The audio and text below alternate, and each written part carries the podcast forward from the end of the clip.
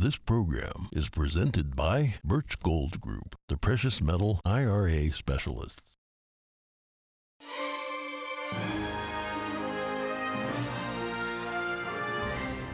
Good morning. In today's headlines, the Supreme Court hears a North Carolina case that could drastically alter future elections. The argument from North Carolina Republicans hinges on an obscure theory. Democratic Congresswoman Alexandria Ocasio Cortez is under investigation. We have more on the House Ethics Committee announcement. Senator Ron Johnson held a panel on COVID 19 vaccines in Washington yesterday. Find out what expert had, experts had to say about the effectiveness and the safety of the vaccines. The president of Silicon Valley company Theranos was handed almost 13 years in prison. Hear what his lawyer had to say about yesterday's sentencing. And is TikTok a Trojan horse of the Chinese Communist Party unleashed on unsuspecting Americans? That's what the Indiana Attorney General says. And he's filed two lawsuits.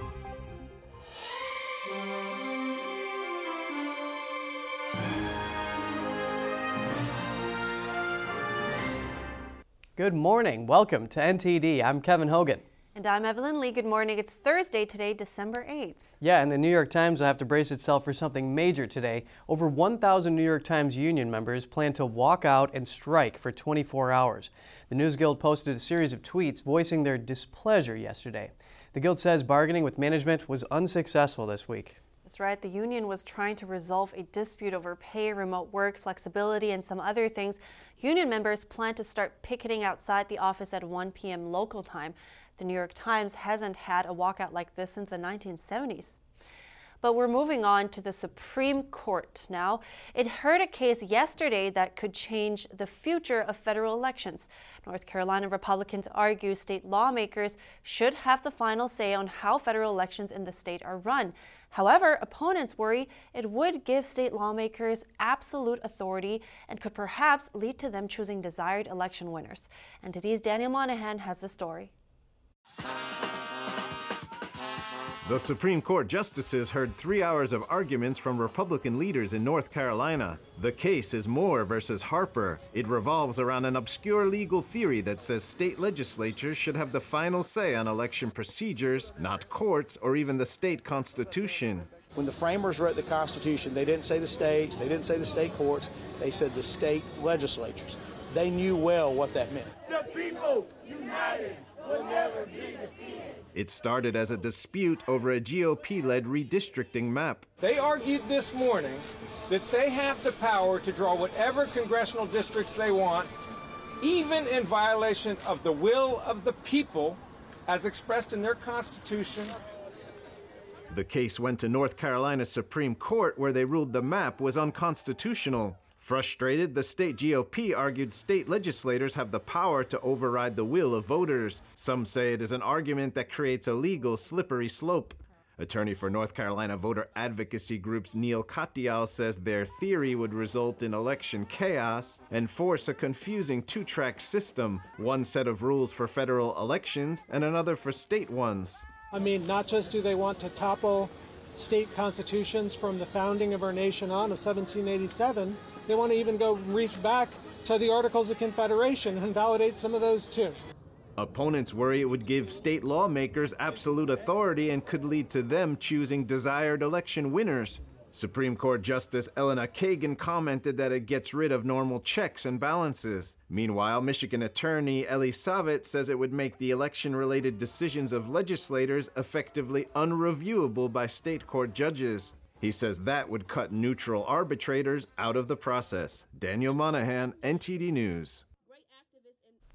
Democratic Congresswoman Alexandria Ocasio Cortez is under investigation by the House Ethics Committee. That's according to a statement from the committee yesterday.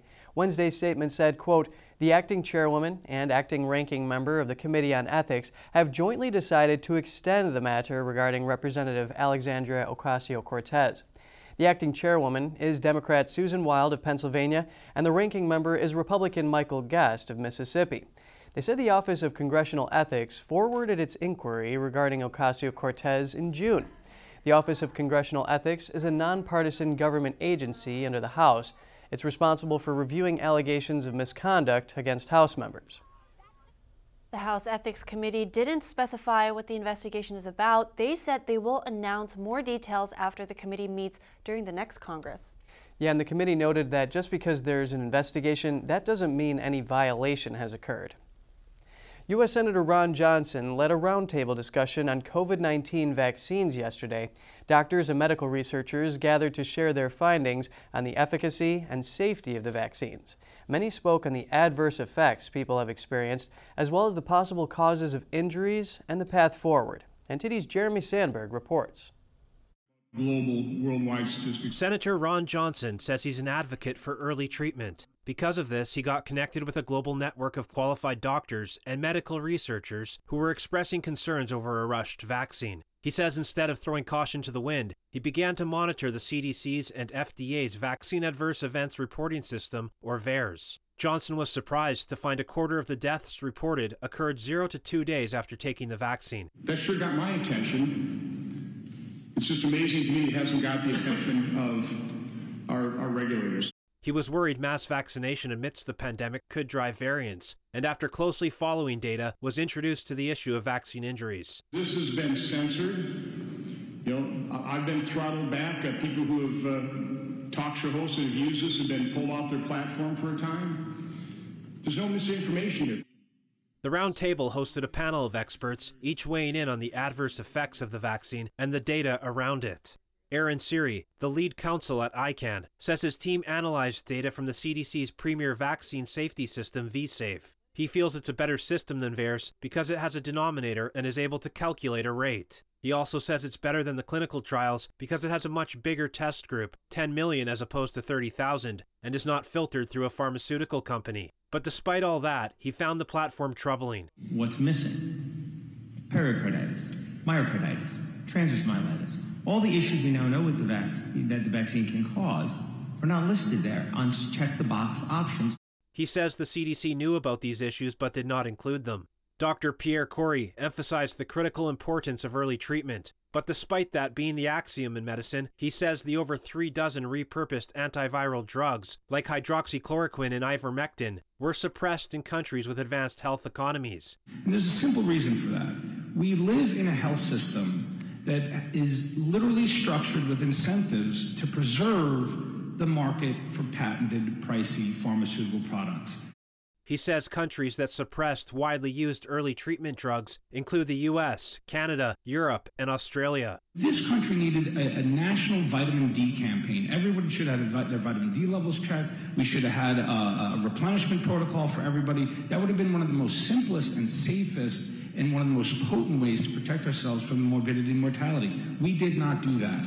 Kory says had these drugs been adopted early in the pandemic, many hundreds of thousands of Americans would still be alive today. Jeremy Sandberg, NTD News. And if you'd like to watch the full discussion, you can find it on our website, ntd.com. Moving on now to another topic. A judge sentenced former Theranos president Ramesh Balwani to nearly 13 years in prison yesterday. He was charged with defrauding investors and patients. Prosecutors say Balwani lied to Silicon Valley investors, telling them the company had machines that could run medical diagnostic tests from a small amount of blood. They claimed the devices could scan for hundreds of diseases and other potential problems with a prick of the finger. Federal prosecutors were seeking 15 years. Balwani's lawyers were hoping for around five. Here's what Balwani's attorney had to say after the sentencing. We're, uh, we respectfully disagree with the result in the case. We're disappointed in the outcome, and we plan to appeal. We're, we're proud to represent Mr. Balwani, and we we think that um, the outcome should have been different. We respectfully disagree with it, but again, we're going to appeal. Theranos was once valued at $9 billion. It promised to revolutionize medical diagnosis with their small machines. They envisioned them to be used in homes, drugstores, and even on the battlefield. The company collapsed after a series of Wall Street Journal articles in 2015 that questioned its technology. And now over to the Midwest. Indiana's Attorney General is suing TikTok. He's alleging it inflicts harm on users. NTD's Daniel Monahan has the story. Indiana Attorney General Todd Rokita filed two separate lawsuits against the Chinese social media company. The first accuses TikTok of luring children onto the site by claiming it's appropriate for young teens, then exposing them to inappropriate content automatically organized by TikTok's algorithms, content that includes drugs, alcohol use, and nudity. The second lawsuit accuses TikTok of holding on to highly sensitive user data and personal information and leaving that data vulnerable to the Chinese Communist Party. FBI Director Christopher Wray addressed the problem on December 2nd, speaking at the University of Michigan. The idea of entrusting that much data, that much uh, ability to shape content and engage in influence operations, that much access to people's devices uh, in effect to that government is something they concern. The lawsuit points out that while TikTok's European privacy policy has been updated to disclose such access, the US policy fails to do so. Rokita says he hopes this pair of lawsuits will stop TikTok's quote, false, deceptive, and misleading practices which violate Indiana law. Daniel Monahan, NTD News. Texas Governor Greg Abbott yesterday ordered all state agencies to ban TikTok on all government issued devices. Meanwhile, South Dakota, South Carolina, and Maryland have also all banned the Chinese social media app from government devices. A restaurant in Virginia canceled a reservation at the last minute based on political beliefs. NTD's Jason Perry has more from the woman who was denied service and what the restaurant says. We can all have different views. What's disturbing about this isn't that they dislike us, it's that they are unwilling to even serve us food in a restaurant. Victoria Cobb is the president of Family Foundation, a faith based organization which advocates for policies based on biblical principles, according to their website. On November 30th, the organization was set to host a dessert reception for its supporters. Our organization had made a reservation for a private dining room for a dessert reception to be held for some of our supporters to talk about the work that we do. And despite that reservation having been made a couple weeks prior, about an hour and a half before we were scheduled to arrive, we got a phone call from the owner of Metzger's, is the name of the place, and they simply said, "We're going to cancel your event." And they said it's because their team had uh, looked us up and that they were uncomfortable serving us. She says the restaurant staff looked up the Family Foundation online and didn't feel comfortable serving them because of their views on marriage and abortion.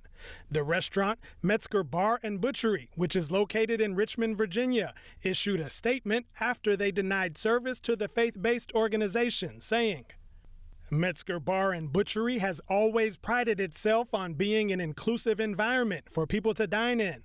We respect our staff's established rights as humans and strive to create a work environment where they can do their jobs with dignity, comfort, and safety.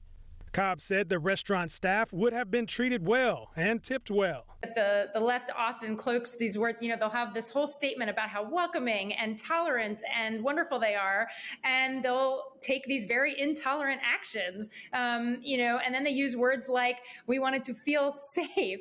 Well, we find that amazing because we are a pro life organization. We're actually trying to um, allow the human rights of those that are unborn. In particular, we actually think we're a human rights advocacy organization. When I asked Cobb if she was planning to take legal action, she said they are still weighing all of their options. Jason Perry, NTD News. Snow and fog contributed to a 30 vehicle pileup in Washington state Wednesday morning. 18 cars and 12 semi trucks crashed on Interstate 90 near Ellensburg. At least one of the trailers spilled its contents on the highway when it turned sideways. Washington State patrol troopers say only minor injuries were reported. All eastbound lanes of traffic had to be closed for cleanup. Authorities say freezing fog was the main contributor, but troopers say speed was also a factor in the pileup. And coming up, Peru has sworn in a new president following days of political unrest. The country's former leader has been arrested following impeachment charges. And German police arrest over two dozen people for plotting to overthrow the government. Find out more about the nationwide raids after the break.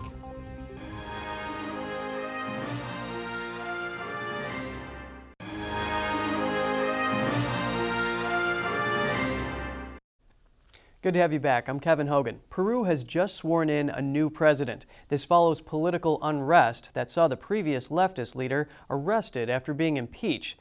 He tries to dissolve Congress in an attempt to retain power. Here's NTD's Cost Temenes with the details.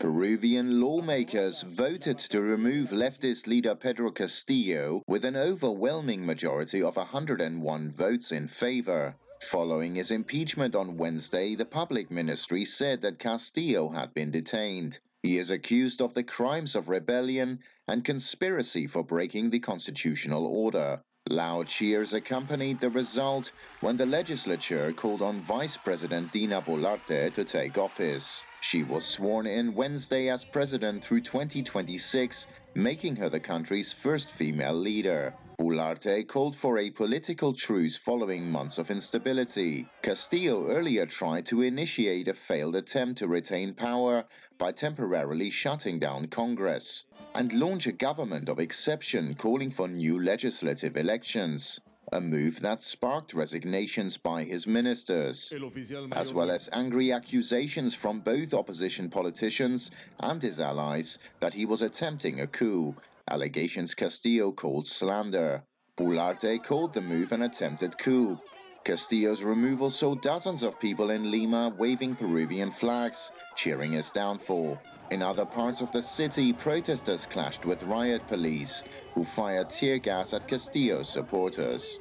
Peru has seen years of political instability, with multiple leaders accused of corruption, frequent impeachment attempts, and presidential terms cut short. Cost Jimenez, NTD News. Over in Europe, German authorities arrested over two dozen people who are part of a suspected terror group. They're accused of plotting to overthrow the government. The raids began early yesterday morning and are continuing across the country. It is currently unclear how concrete the plot was. It involves members of the Reichsbürger group who believe the German state is illegitimate. The group planned to install their leader Heinrich VIII from the House of Reuss as the new governing monarch. Prosecutors say Reuss contacted Russian officials with the aim of imposing a new order in the country, although the plan didn't meet with a positive response. A castle in eastern Germany belonging to Reuss was under police surveillance on Wednesday night following Reuss's arrest. Neither the House of Reuss nor Prince Reuss's office responded to requests for comment.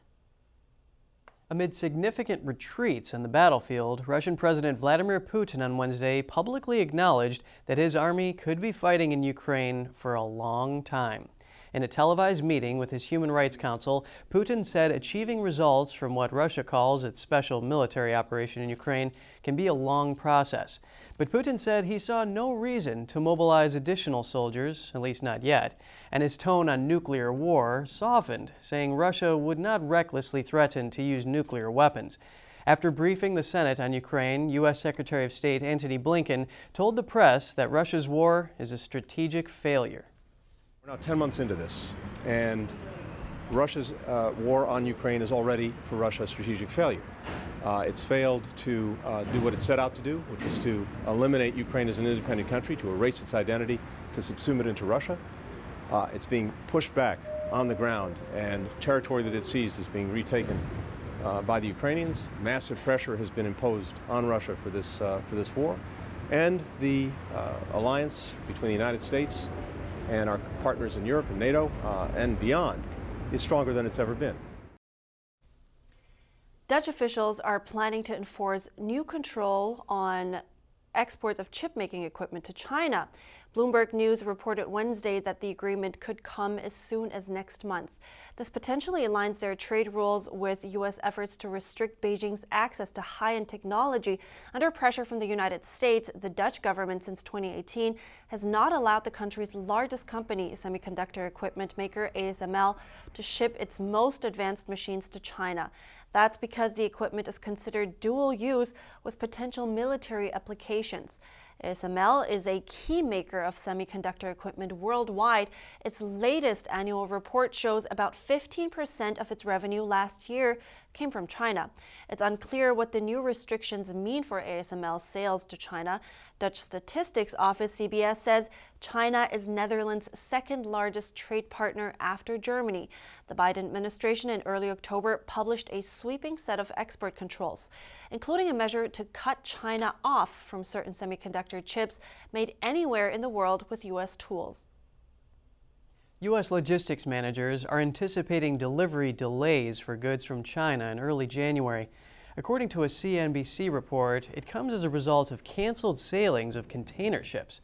U.S. manufacturing orders from China are down 40% as demand collapses.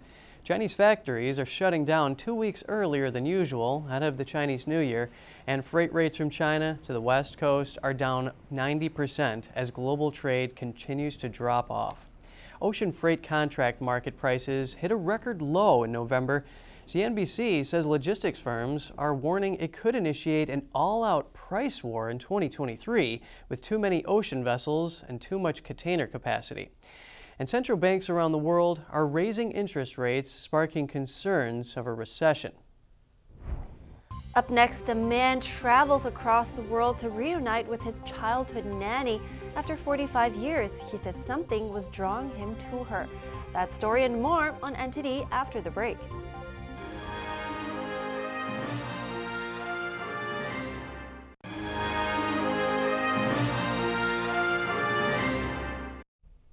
Welcome back. I'm Evelyn Lee. A Swedish man travels across the world to meet with his childhood nanny. For 45 years, they, the two had been apart, and yet something drew them back together. On a business trip to Peru, Juanito Johnson took an excursion to his childhood home in Bolivia. He visited his old home and the Christian mission where his siblings went to school. But something was missing. His childhood nanny wasn't there.